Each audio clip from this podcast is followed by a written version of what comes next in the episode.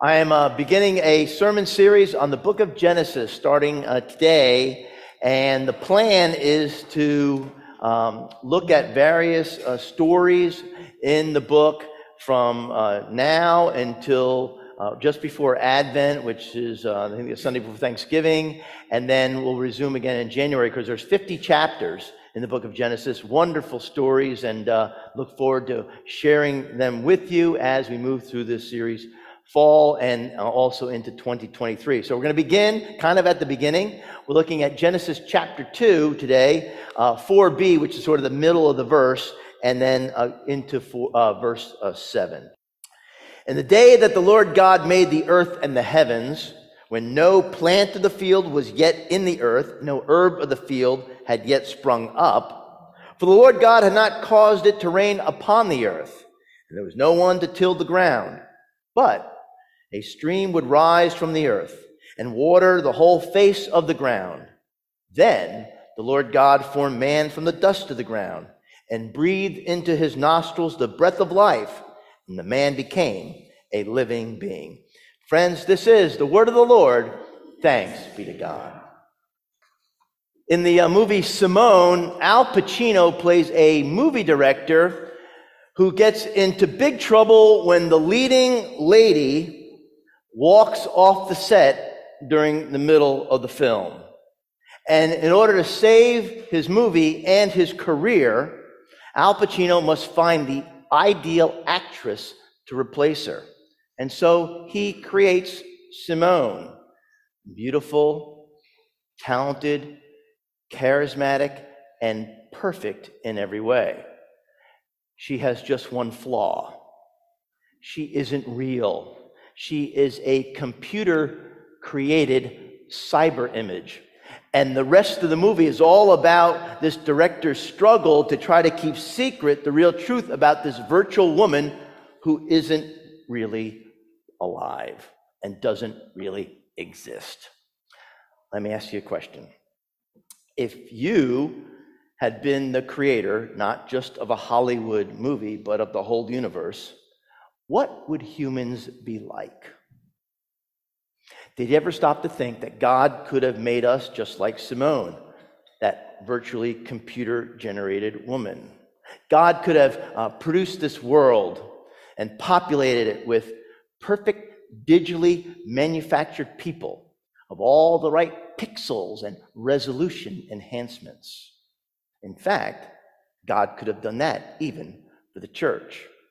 And as you're sitting here, you could have your very own personal control panel in front of you and, and press a button that says pray, give, sing, love. But instead, God took a risk and created human beings in his image.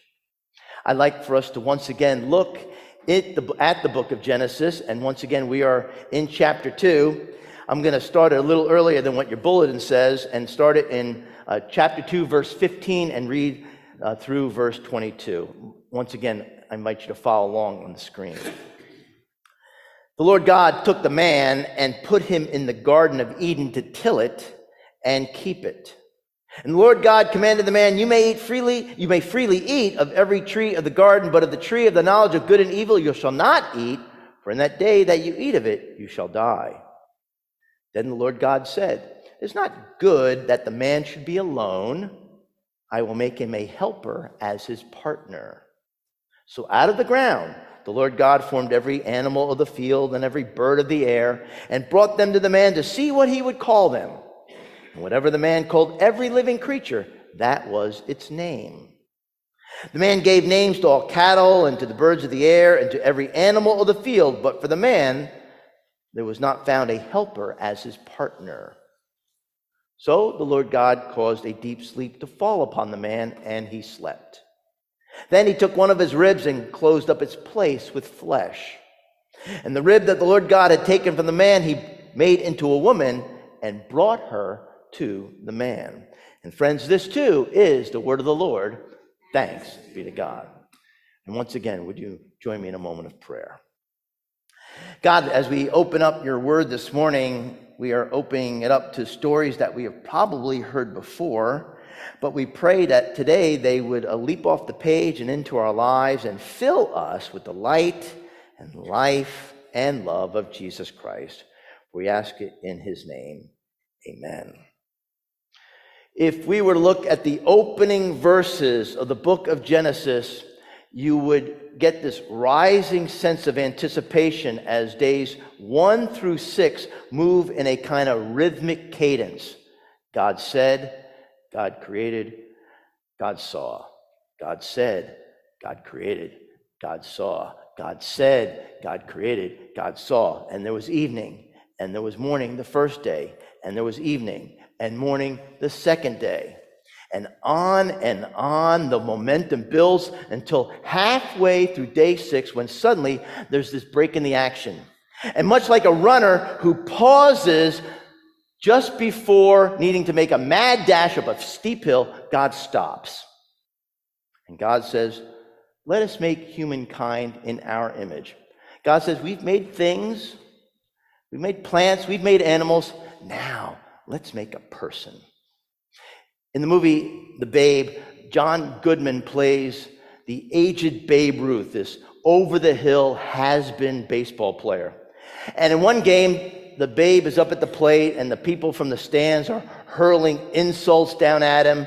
And out of defiance, he, he points to a place in center field. Well, would you believe on the next pitch, he blasts a home run right over the center field bleachers where he had just been pointing. And as he circles the bases, one of the players in the opposing dugout says, He ain't human, he's an animal. And the fellow standing next to him says, No, he's not. He's a God. All of us are made in God's image. The apostle Paul says in 2 Corinthians chapter 6 verse 16, we are the temple of the living God. When God created that body of yours, God didn't say, oops, my bad. Instead, God stepped back and said, oh, it is very good.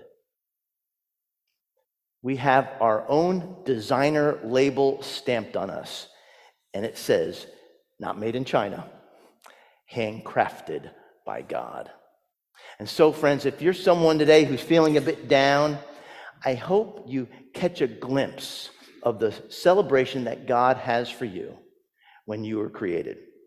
Because it's almost like the, the writer of, of Genesis just gushes with enthusiasm. So God created humankind in his image. In the image of God, he created them. Male and female, he created them.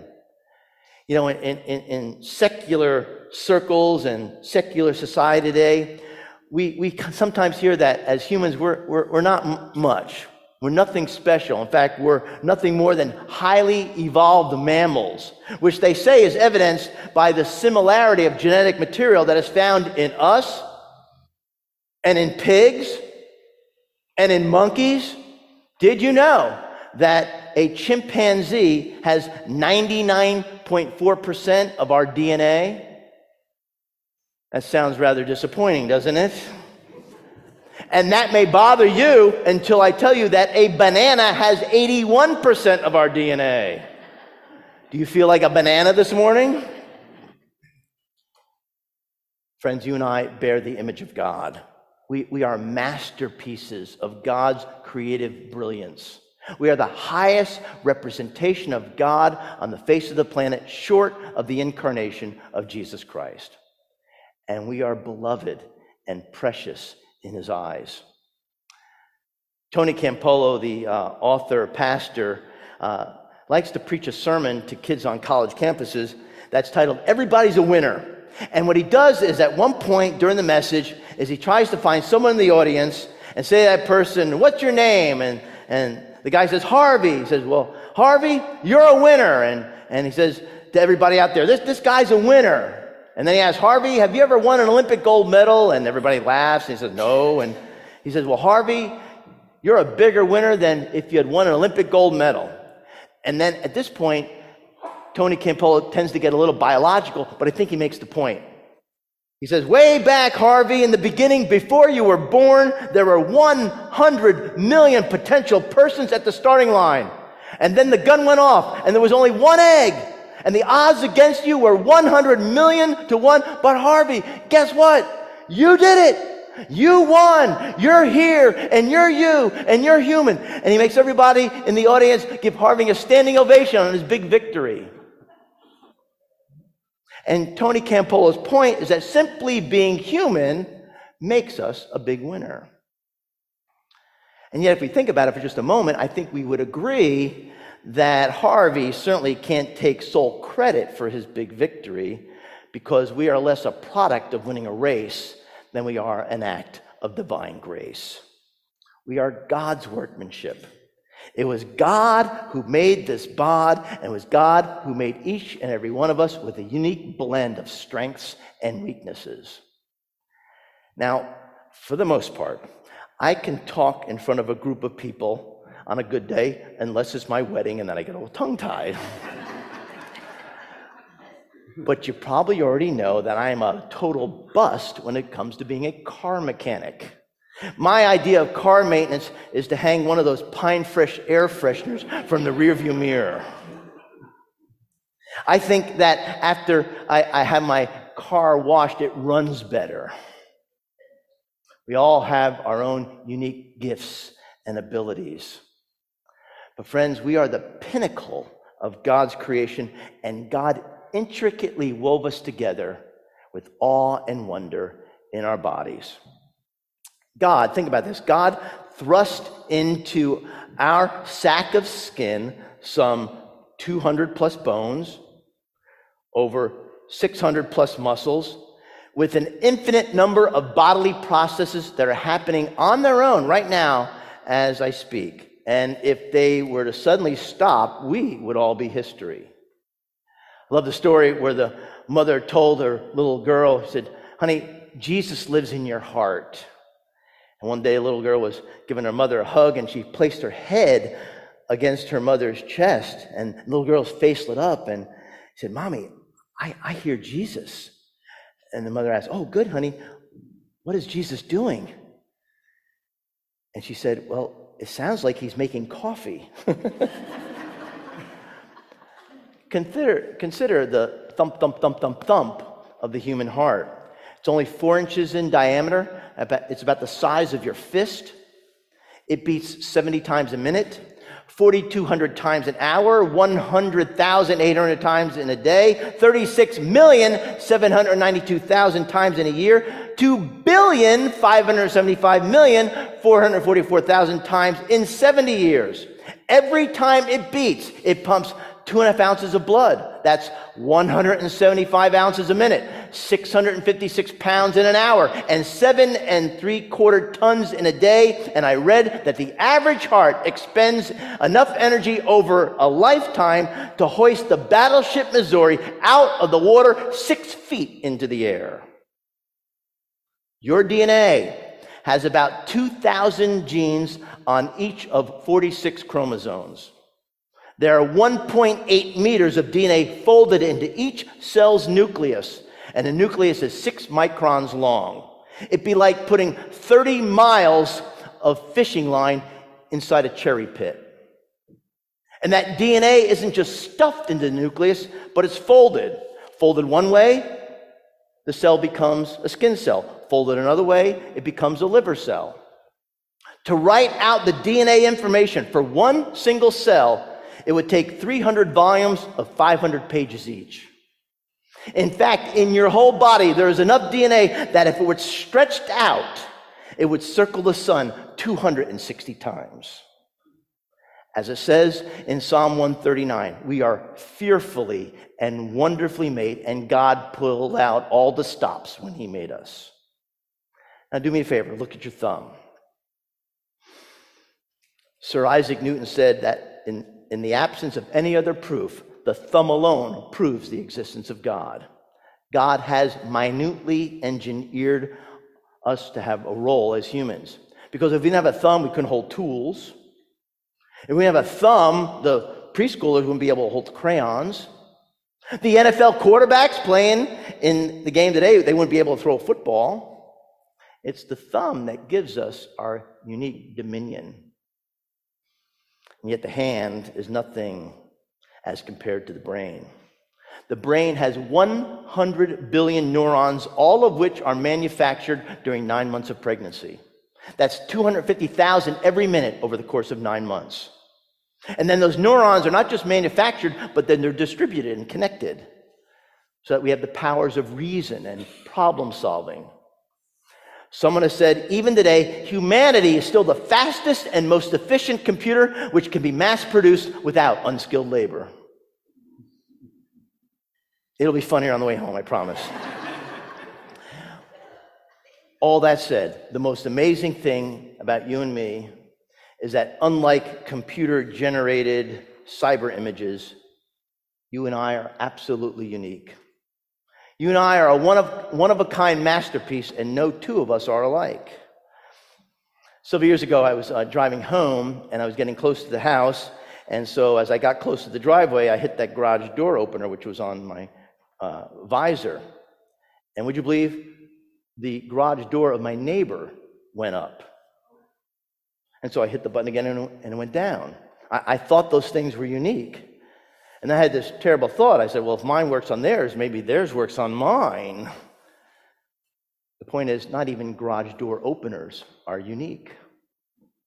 But I am, and you are. You, you can comb the four corners of the earth, and you will never find another you. I think it is beautifully summed up in a poem by a gentleman named Russell Kelfer. You are who you are for a reason. You're part of an intricate plan. You're a precious and perfect, unique design called God's special woman or man. You look like you look for a reason. Our God made no mistake. He knit you together within the womb. You're just what He wanted to make. The parents you had were the ones He chose, and no matter how you may feel, they were custom designed with God's plan in mind, and they bear the Master's seal. Know that trauma you faced was not easy, and God wept that it hurt you so, but it was allowed to shape your heart so that into his likeness you'd grow. You are who you are for a reason. You were formed by the Master's rod. You are who you are, beloved, because there is a God. Many, many years ago, Art Linkletter used to host a TV show called Kids Say the Darndest Things. And one time he asked a little girl, What does God look like? What does God look like? And that little girl looked right in the camera and she said, God looks like everybody. As I look around the room today, I think I see a family resemblance. We are made in God's image, and we are his children. You think about that, and you celebrate that. Let us pray. Our gracious God, you breathed into our dusting clay, and we became living beings. And then, Lord, you shaped us into your very image. You made us to be a chalice which can contain the very image of Jesus Christ. We pray that the image of our Maker would be clear for all to see in our own lives. We pray today for any needs that we have here because you, O oh God, as the master craftsman, can reassemble the most shattered of your masterpieces and put us back together again. Lord, walk these aisles and speak your words of tenderness and hope to each of us here today. Touch us in the place where we most need healing and encouragement. Through Jesus Christ, our Lord, we pray all these things. Amen.